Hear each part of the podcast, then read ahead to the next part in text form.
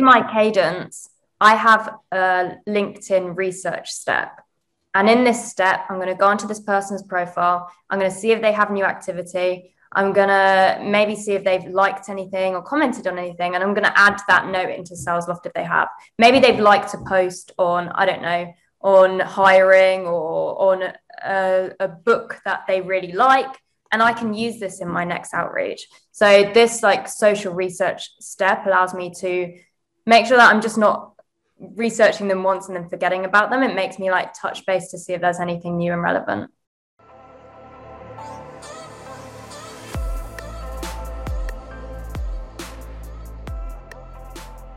Good morning, everyone. Thank you so much for tuning in to Demo Diaries. Today, I'm joined by Charlotte Johnson, who's a sales development rep at SalesLoft based in the UK. Charlotte, good afternoon. I guess. Yeah. Right. Okay. nice. Thank you so much for joining us today. No worries.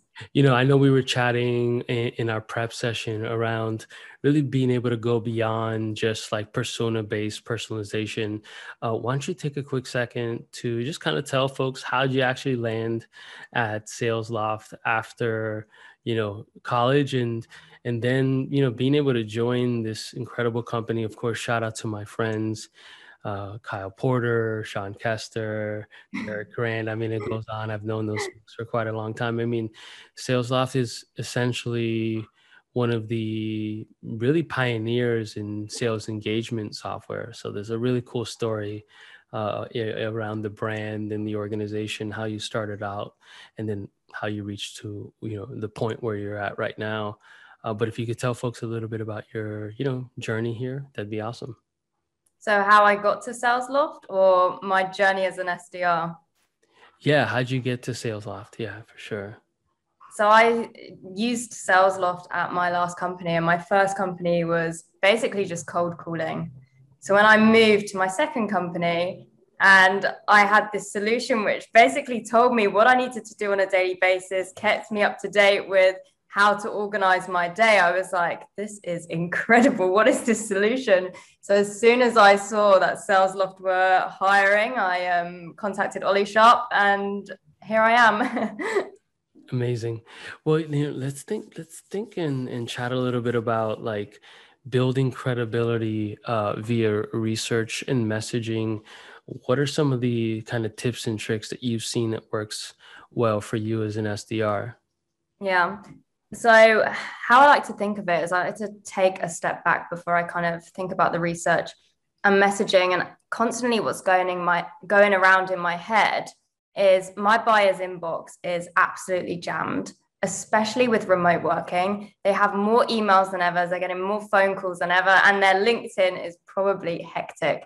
So, when I'm doing my research and I'm creating my messaging, I constantly have in my head how can I firstly be a pattern interrupt in their inbox? And what can I do to stand out from all these other sales reps out there who are also messaging this person? So, what can I do to take all of that that step further? So, mm. when I'm doing my research, I'm not just going to look at their job title or their LinkedIn. I'm going to take it that step further and really understand more about what do they care about? What is their company, what they sell, who their customers are, and try and get into their mindset as to what they're going to care about. Hmm, I love that. The pattern interrupt. You know, a lot of the time we're so stuck to our like talk track and messages yeah. and templates.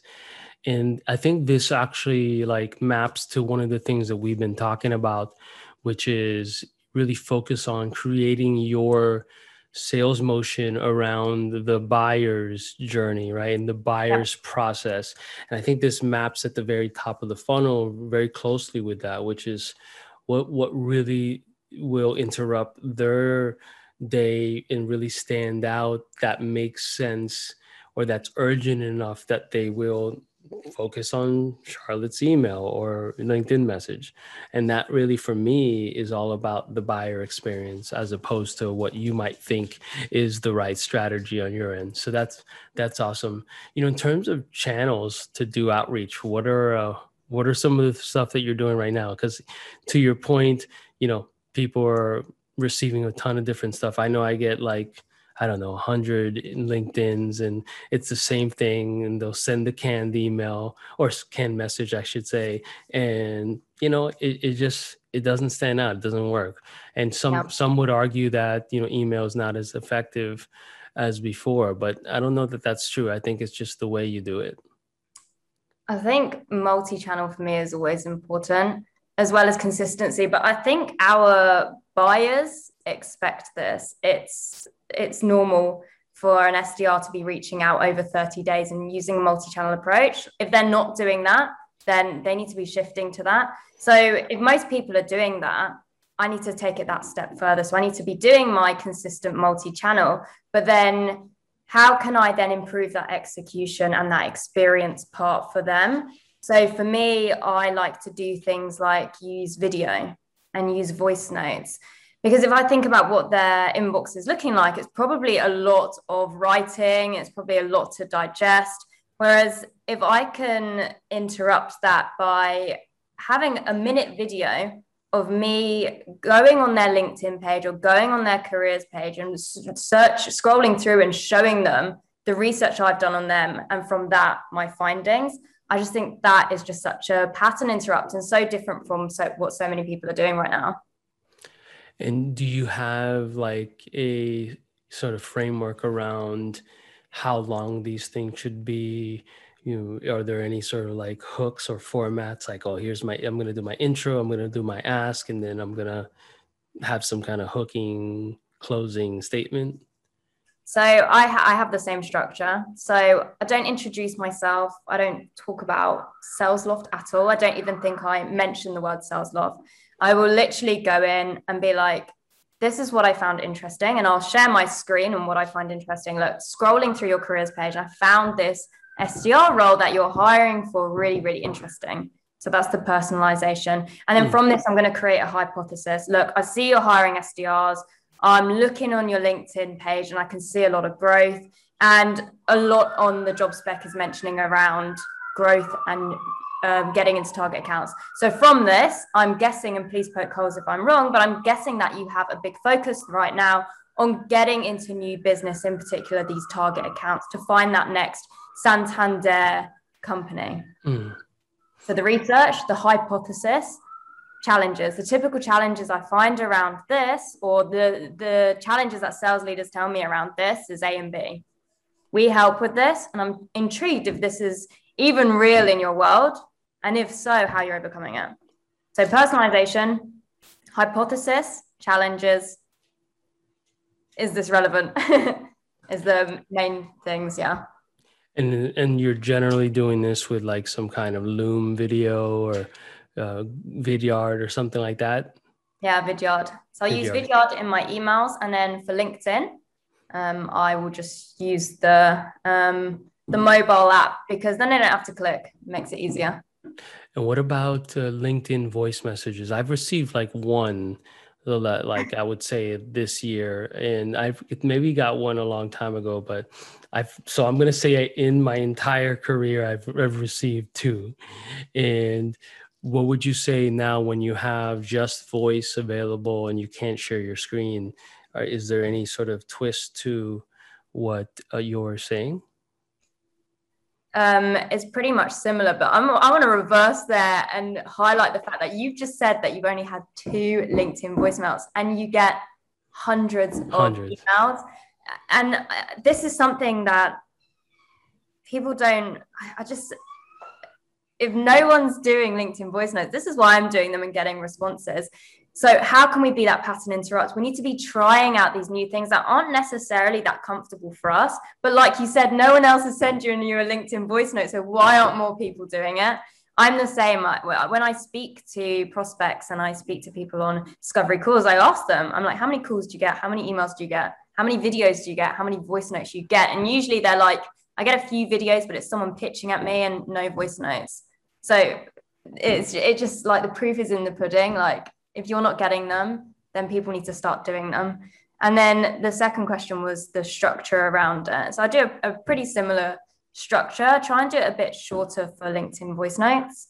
Um, so I might. It depends what avenue I want to go down. I either go down a nurture avenue of people who I connect with, where I'm just gonna send them some useful information and not ask for anything. But if I am going to ask for something, I'm just going to be like, look, I was doing so much research on you, probably too much. My manager's probably going to have a go at me for the amount of time I spent eyeballing your company page. Anyway, I found this and this really, really interesting. And when I've spoken to sales leaders or marketing leaders, the challenges around this that they highlight as A and B. Are any of these even real in your world? And if so, I would love to chat. Amazing. I love that. You know, we have a, a one or two SDRs today that are just a hundred percent social focus. So like they're not sending emails at all. They're not doing any phone. They're just pretty much a hundred percent uh, LinkedIn, and then the rest is Twitter. W- you know, what are you seeing in terms of like the qualification or quality of leads from comments on prospects? Posts, things of that nature. Are, are you seeing like good conversion from those things? What do you mean? Like the posts that I do? Well, from like the post that you do, and then, well, it's a good question. Like, do you actually go to a prospect's or you'll follow a prospect, right? And then you go to a prospect's post and you'll see that there's actually comments on that prospect's post and they you know because that prospect is a particular icp they're generally connecting with similar icps right? Or yeah, yeah, folks yeah, within that icp i was told um, i think a year ago when i was trying to build up my linkedin presence one of the best ways to get your name out in your buyer's inbox is to comment and like relevant things that they're liking. So for example josh braun I comment on a lot of his things and I like a lot of his stuff because I know that the people that I'm selling to, it not only increases my presence, but it also helps my name get out there. So if I'm commenting and making conversations with people, it's just such a warmer interaction than if I'm going after someone cold. So yeah, definitely utilizing not just your buyers and your prospects LinkedIn posts and their comments because it's not always definite that they're going to post something, but then also people that they follow. Maybe you have mutual connections. Make sure you're commenting and liking their stuff as well. And do you have a specific cadence? So you know, we'll have a cadence for emails and calls and stuff like that. Do you have cadence around like social engagement? You know, hence the cadence. I don't actually. I don't have a social cadence, um, but in my normal cadence, and I'm I've just I'm trying. I'm A/B testing a lot of things right now, so I'm going to share a lot of things over the coming months from my findings. Awesome. But in my cadence, I have a LinkedIn research step, and in this step, I'm going to go onto this person's profile. I'm going to see if they have new activity. I'm to maybe see if they've liked anything or commented on anything. And I'm to add that note into SalesLoft if they have. Maybe they've liked a post on, I don't know, on hiring or on a, a book that they really like. And I can use this in my next outreach. So this like social research step allows me to make sure that I'm just not researching them once and then forgetting about them. It makes me like touch base to see if there's anything new and relevant. Amazing. Now let's talk a little bit about discovery because I know you're focused on discovery, unpacking, you know, buying signals and those sort of things, or propensity to buy, uh, you know, uh, patterns, those sort of things. What do you? What does that kind of look like? What are you doing to also increase conversion rates so folks are actually showing up to your AE's meetings? Yeah. So again, video if you think about the messages people typically get before a demo or discovery, it's that typical email of, hey, does tomorrow work for you? Thanks, bye. And it's like, if this person has received and said yes a week or two ago, the likeliness of them turning up reduces more and more as time goes on because they forget why they've said yes in the in the first place. So what I like to do is I like to if I've spoken to them, I'll send them a video prior to our call, maybe the day before, and be like, look, really looking forward to speaking to you. Does tomorrow still work?